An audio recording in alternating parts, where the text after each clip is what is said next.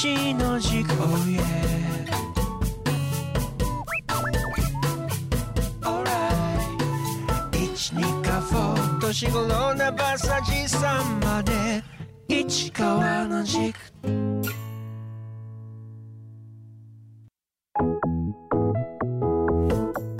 伊香保市長市川裕二が旧上郷小学校の元放送室スタジオ一軸からお届けします。恋のエッセイ市川の軸。硬い話からソフトな話までその思いの軸を自らの言葉でお届けしたいと思いますこんにちは二香保市長の市川裕二ですこんにちは、アシスタントの永田香子です。市川さん、今日もよろしくお願いします。よろしくお願いしますえー今この今日はですね、3月なんですけども、3月といえば卒業式のシーズンになっています。はいえー先日うちの下の子もですね、卒業式がありまして、まあ中学校を卒業するんですが、ありがとうございます。市川さんにご来賓としてご出席いただきまして、とても良いお話を頂戴いたしました。どんなお話でしたっけ？引っかかるなぁ もういきなり挑戦的ないやいやいや、何をおっしゃいますか、本当とってもあの感動的なお話涙が止まりませんでしたけどもほら。そこがもう嘘だったのが分かる え、どんな話でしたっけ？えー、もう話はいいんですが、あのーまあ、この今回今卒業式ということで本当に、あのー今日も小学校の卒業式今日3月の16日ですが、はい。えー小学校の卒業式収録日ですね、はい。えー卒業式だったんですけれども、あのー本当に、えー今年はコロナ禍の中でいろいろな行事がない中で本当みんなあの子供たち6年生あるいは中学校3年生の皆さん、えー修学あー修学旅行のない中で、えーどうやって、えー中学校最後の1年間を過ごすのか、えーえー充実したものにしていくのかというのは非常にみんな苦労したし、えー悩んだと思うんですが、まあ、今日の今日も含めてですねこの間の中学校の卒業式も含めて子どもたちの姿を見てれば、まあ、本当みんなそれなりに全力で、えー頑張ってくれたのかなということを分かります。まあ、できれば、えー次の学年あるいは高校中学校にですね行ってから、えーよりもっと楽しめるようなあ学生生活をあるいは中学校生活高校生活を楽しめるように私ら行政も一生懸命頑張って応援していきますので、えー今年あるいは去年、え得られなかったものを次の段階で得られるように本当に一生懸命頑張ってもらいたいなと思います。はい。本当にいろんなことを我慢した1年だったと思います。その分、ここではぱい思い出を作れるといいなと私も思っています。勉強させてください。あ、頑張りますね。はい。さて、今回は番組後半にはゲストをお招きしています。今回は U ターンをして地元企業にお勤めの富樫幸太さんをスタジオにお招きしています。さて、このラジオでは、二カ保市の様々な施策について、市長自ら語っていただいています。今回はどんなテーマですか？今回はですねあのちょっと分かりづらい表題になるんですが知ってもらうためにはという内容でお話をしたいと思います。はい。まあ、知ってもらうためには、まあ、なんだということになりますが当然二カ保市について知ってもらいたいとで知ってもらうためにはどうすればいいのかということでお話をしたいなと思います。はい。えーこの知ってもらうと、まあ、あるいは二カ保市民あるいは二カ保市について二カ保市民について二カ保市の行政が何をやってるかということを市民だけでなくて市外の人たちにも知ってもらうということこれはですね実は古くて新しいテーマだなというふうに私は思ってるんですね。はまあ、昔から行政あるいは政治の場面では、えー市民あるいは住民にどのように何をもって知らせるかということが、まあ、論点あるいは論争となってきています。まあ、ちょっと、えー、ふてくされた言い方をするとすれば、まあ、行政の人たちも含めてですね政治に携わっている人たちってよく言うのはいくら一生懸命自分たちがこう発信してもなかなか興味のない人たちには見てももらえないし聞いてももらえない、うん。まあ、気づいてももらえないというふうに言いがちなんですね。うん。でそういう人に限って、まあ、もっと悪く言うとそういうそういう人たちに限って、えー例えば行政は市は国は何もやってくれないとか、えーいう話をされるんだよねなんていう話を、まあ、昔からよくうん言う話なんですが、そうかもしれません。はい、うん。でこれとこの発言ってですねあの私らがあ言ってしまうそういう発言っていうのは実はですねやらなければならない私たちの側のやらない理由になっているんじゃないかなというふうに私は思うんです。もっと分かりやすく言うとはそういう人はいるけれどもじゃあ仕組みとか手順とかプロセスとかあるいはアイディアとかそういうのは全部出し切ったの？ってあるいは継続性というものについてきちんと担保しているの？というふうに私たちそれにとらあーとは問えばですねはい。えー大方の場合はそれはもう答えは窮するんだろうというふうに思っています。もうちょっとそれも分かりづらいと思うんですが、まあ、そもそもですね自治体の広報私ども行政の広報の役割というのは市民が必要とする情報に気づきを与えることなんです。ですのでその対象は全市民ですしその手段の代表的な例として、えー皆さんのお手元に配布させていただいている紙媒体ですが二カ保市の広報誌というのがあります。はい。毎回ちゃんと読んでますよ。あありがとうございます。はい。もちろん関心の有無にかかわらずですね市民全体に知らせるべきことを知らせる手段として、えーこの広報誌は必必要ですし引き続きその内容の事実について測っていきたいなというふうに思っていますし、えーその役割というのがああるいは必要性というものが今後も損なわれていくことはないだろうというふうには思っています。まあ、他方でですねインターネットの普及とともに最近、えーもうお一般化してしまいました Facebook や Twitter あるいは Instagram、TikTok なといったような SNS の登場はまさに、えーこれまで自治体広報があ行っていたまず大衆に対する方式だけでなくて対象者を細分化した情報発信が求められるようになっているんだろうというふうに思います。は考え方としては私らは行政側が、えー先ほどの大前提としてなかなか関心のない人たちには分かってもらえない聞いてもらえないというものに対して、えー私ら行政側が SNS を使って、えー逆に行政情報などを発信していこうというふうにいうスタンスで SNS が活用され始めているというふうに捉えているんですね。ね。言ってること分かります、うーん、ちょっとよくわからない。わからないかな 例えばですねはあ熊本市は熊本市は LINE を活用して3万人近い友達を集めています。で、その友達に対して、さらにアンケート調査をしながら、一人一人の興味に合わせた、まあ、セグメント配信をしているというやり方ですね。は要するに行政側がそれを使っていると。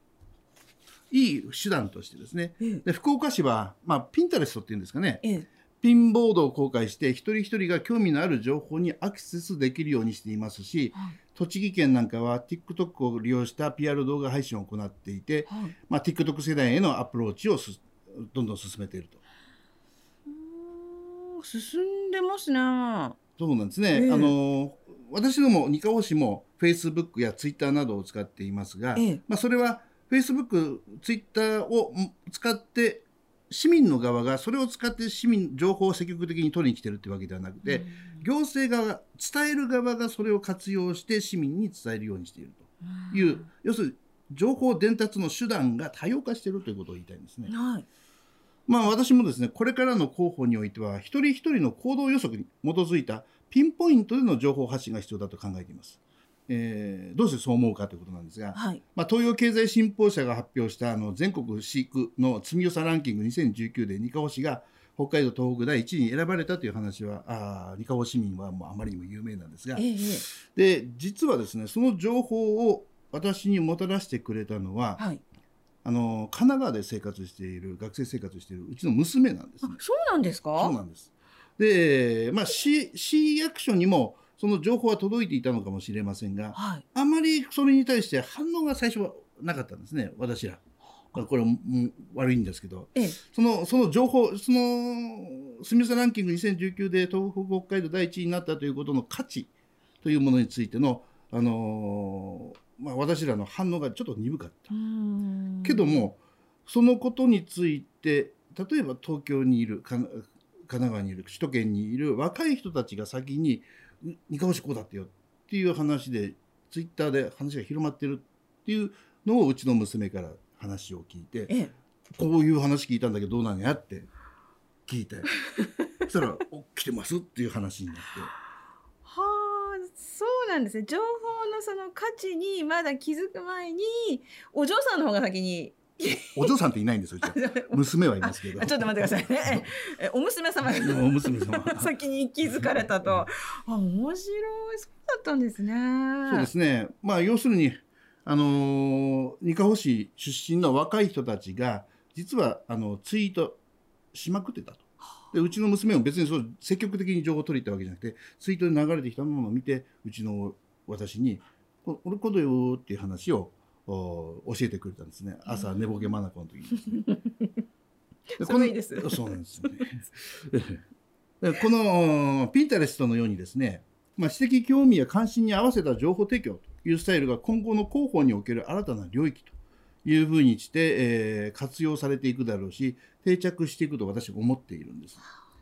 まあ、ある個人が情報を発見し、えー関心ある情報を保存すると、それらの情報から AI が関心ごとを予測して、その個人に新たな情報を提供することで行動を喚起するという、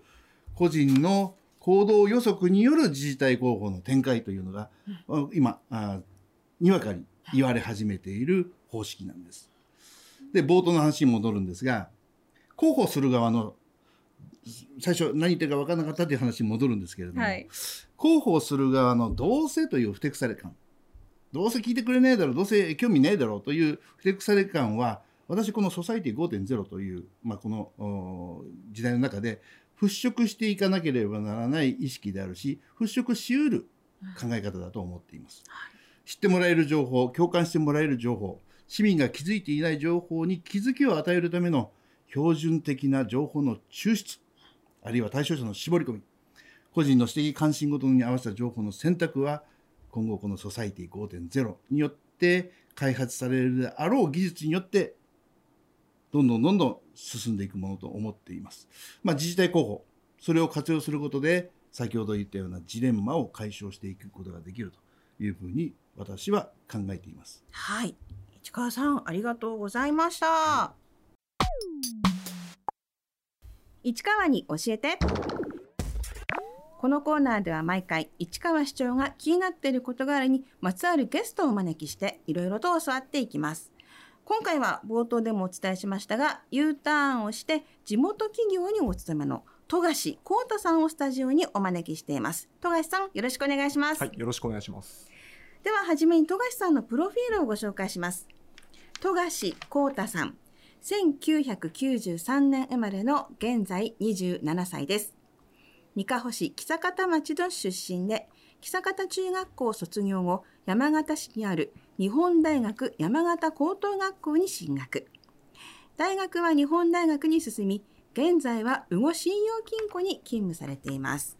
えーという、まあ、ちょっと簡単なご紹介なんですけども、えー、富樫さんじゃああの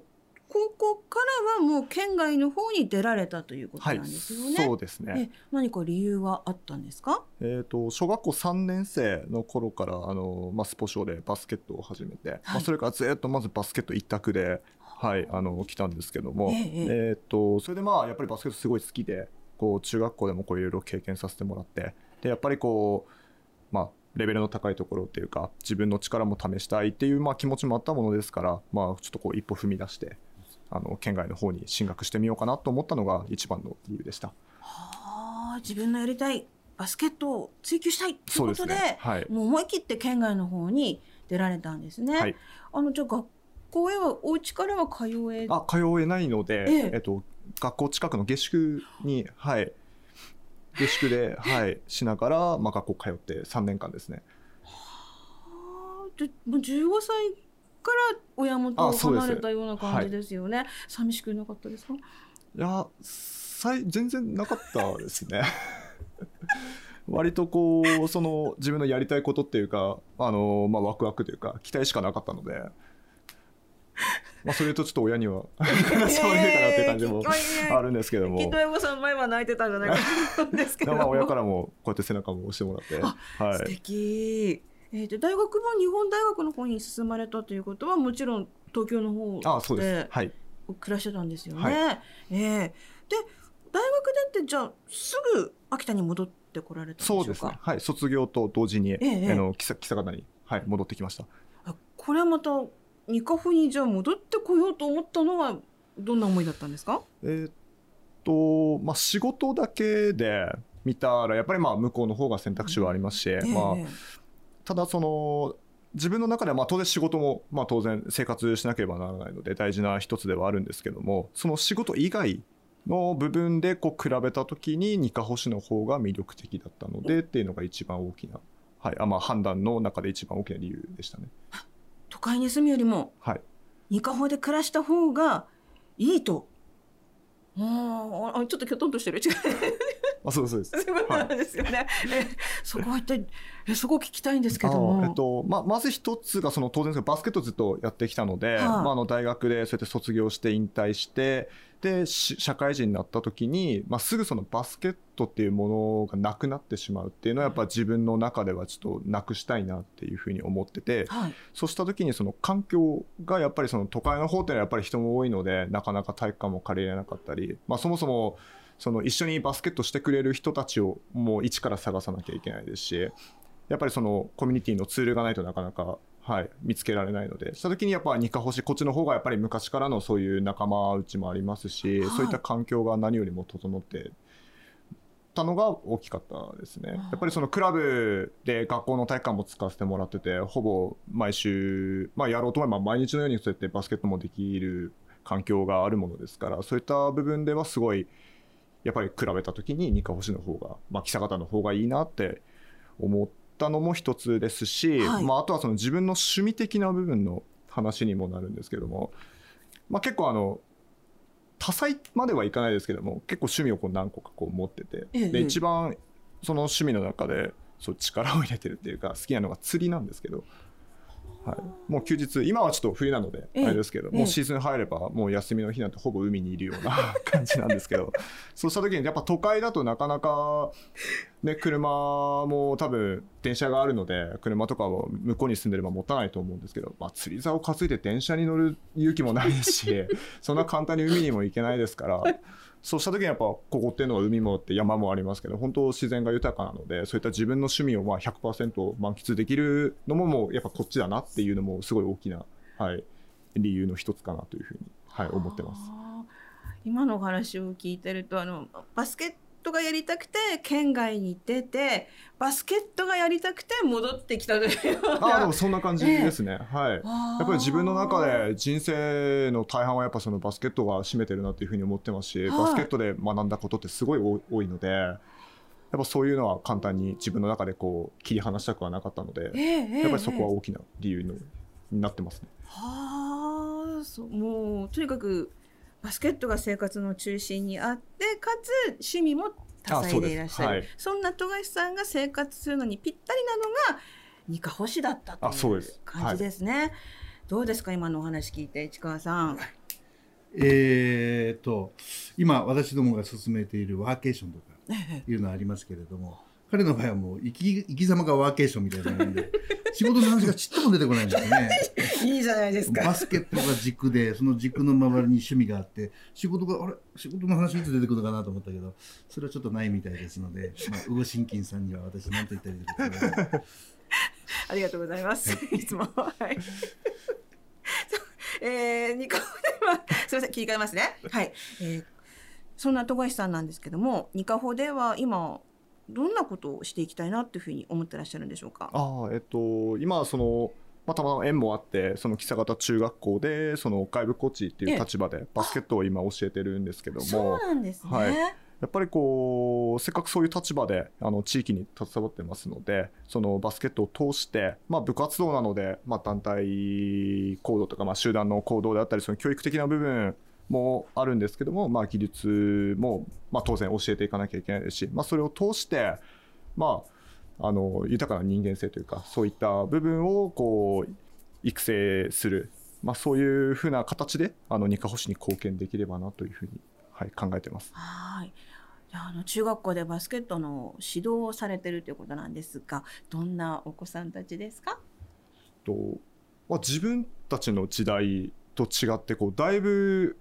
なんていうんですかねこう人間性が豊かというか人間性。個性個性的な子が多いなというふうに。何か奥歯に物がは挟まれてといやあああなたのあなたの。私のフィルターがかかっている。あ、まあ、部活動的なその雰囲気みたいなのもあるんですけどやっぱ、まあ、昔っていうか自分たちの時代やっぱりその、まあ、指導者というか先生がいてで先生がもう右向け右じゃないですけどうん言えばもう、まあ、ちょっと大げさな言い方すれば、まあ、軍隊じみた感じですよね。そうですね。はい、そうう。いうもうピリついた空気の中うんでやってたんですけど、今の子たちはこう指導者って初めてそれが一番びっくりしたっていうかあの印象的だったんですけどこう、まあ、空気がまあ緩いって言ったらちょっと変に聞こえるかもしれないですけどこうそなんなんていうんですかねそのまあ今と昔だとそこがやっぱり一番違うのかなっていう。そんな昔みたいにこうピリピリした雰囲気じゃなく、生徒さんたちも割と自由に物をあそうですね言ったりできる。すごい大げさに言うなら今までは先生と生徒っていう立場だったのが今はなんか、まあ友達って言ったら変ですけど なんかそういう感じに近いような逆にコミュニケーションは取りやすいのかなっていうふうには思ってますね。ああ、た楽しいですか？あでも楽しいですよ。はい、いろんな子どもたちの目見れますので、ええまあ、特に自分が育ててもらった中学校で今度は育てる立場としてあの中学校にまあ恩返しっていう形できてるなと思ってるので、まあ、非常にこう毎日楽しく、はい。まあ、たまに劇も入れながら、はい、やらせてもらってます。はい。ぜひ頑張っていただきたいはいありがとと思いま。うございます。えー富樫さんも県外生活も何年かされてるわけなんですけども、外から見たニカホの魅力っていうのを教えてもらえますか？えー、とその学生時代の時はやっぱりそのさっきの話に戻ってその趣味的な部分とかそ自然が多いとかそういう部分しか見えてこなかったんですけど、まあ、いざ大人になってみてでそれでこう、まあ、社会人になるにあたってやっぱりこう大きかったのはあの奨学金借りて大学に行ってたので、はい。まあ、あの戻ってきた人たちにはそういった、まあ、二カオ市さんの方から補助が出たりというそういう制度もありますありますし、まあ、はいそれを使わせてもらってるんですけどそういった部分ももうすごい助かってるのでそこもすごい魅力的でしたし、まあ、あとまあそのゆくゆくはまああの、まあ、家庭をも持ちたいなというふうには思ってるんですけどそうした時にその育児の方のはいあのまあ、補助というか制度もすごい充実しててあとはその高校生まで医療費もかからないですからね。とかそういうふうにこう今後の自分のライフプラン、まあ、を考えた時にやっぱりその充実してるのはやっぱり二課星だなとすごい思ってますのでまあだから大人になってすごいちょっと見え方がこう変わってきた部分もあるんですけど、まあ、そういうのも含めてすごいこう二課星は魅力的だなというふうに、はい、思ってます。まあ、先ほどの市長のお話だともう富樫さんは積極的に自分からもこういう市の補助金助成金なども情報を取りに行ってそれを活用していきたいというふうに思ってらっしゃるわけですよね。はい。ええ奨学金。私も高校生の子供を持つ身としてはすごくそこのお話聞きたいんですけども市長どうですか？そうですね、あのまあ、今お話しいただいて、あの非常に、えー私ども整備した、えーいろいろな制度をお活用していただいてて、私としても、私としても、その目的がきちっとおうまく活用してくれてる人がいるんだなというのをお理解できて、ちょっと嬉しくなりますよね、やはりね。で、先ほどの、おまあ、あの、富樫さんのですね、い生き様と言いましょうか、はい生き方で言ったらいいかな。あのバスケ中心に、えーでし趣味があって、えー仕事はその次という あああまり言い過ぎるといんだけど、ええ大丈夫です まあ、かですけどこれというのはですね実は子どもたちとの今接し方も含めてですねやはりあの私たちの昔にはなかった時代にあわ、まあ、マッチングしたあー生き方なのかなというふうに思います。でこれがあの豊かな社会豊かな人間性を確保する上で私は必要になってくるう要素だと思っていますのでぜひ、えー、富樫さんにはですね二カ星のワーケーションの発信者としてえー今後あの情報を発信する側にもちょっと参加していただきたいなと思います。あと子どもたちのバスケを通じて子どもたちを育成するというその裏面には実はですね子どもたちによって自分も育てられてるんだということを、ぜひ、えー思っていただいて、あのー生意気な子どもたち可愛がってあげていただきたいなと、はい子供生意気だよね まあそうですねわ、かだけどりますその生意気さがまた嬉しいんだよね。うん、昔とは違うなっていうのはすごくわかります。でも頼もしいそうですよね。ですよね。はい。高橋さん、ラジオ機の皆さんに最後に一言何かお伝えしたいことはありませんか？ご信用金庫に来てくださいでもいいですよ。最後少しいいぐらい会社のことをあ すごく真面目な何かこう金融機関にお勤めの方だなって雰囲気がバリバリ出てらっしゃいます。ええラジオをお聞きの方はい安心してください。はい。まあ、やっぱりその、まあ、二課星だけじゃないと思うんですけどやっぱりその若い世代っていうのはやっぱりその進学で外に出ていってやっぱりなかなか戻ってこないっていうのがやっぱすごい現実的で他のやっぱ、まあ、私職場が二課あの西目町なので由利本荘市の方になってるんですけど、まあ、そっちでこう企業の方とかと、まあ、仕事から話しててもやっぱりその若手がいないとかやっぱそういう話は多く聞くので。まあそのまあ、自分の人生なのであの、まあ、選択肢は自由なんですけど、まあ、これだけ二課星もそうですしあの魅力的な部分はたくさんあるので、まあ、こう若手の方々はぜひこうただその、まあ、都会だとやっぱり憧れも強いと思うのですごいこう眩しく見えるところはあると思うんですけどもうちょっとこう地元に目を向けて、まあ、少しでもこう戻ってきたいなと思ったらぜひこう地元に戻ってきてこう地元の活性化にもつながるので、まあ、そういったふうにちょっとこう地元のことも考えてもらえればなというふうに思ってます。はい。とても素敵なお話をお聞きしました。今回のゲストは富樫光太さんでした。ありがとうございました。ありがとうございました。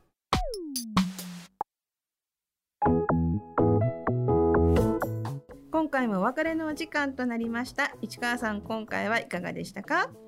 今日はあの富樫さん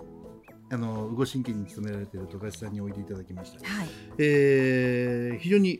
えー若い世代の今の考え方といいましょうか行動おの方向性というものをおお話しいただけたのかなと思って私としても非常に参考になったなと思いますはい。でぜひあの私どものワーケーションあるいは、えーまあ、ワーケーションですねの発信者として協力していただきたいですし、まあ、彼のような方が、えー地元に帰ってきて働く場所として、えーいろんなものを整備していきますがぜひあの若い人たちにはご信用金庫にあの、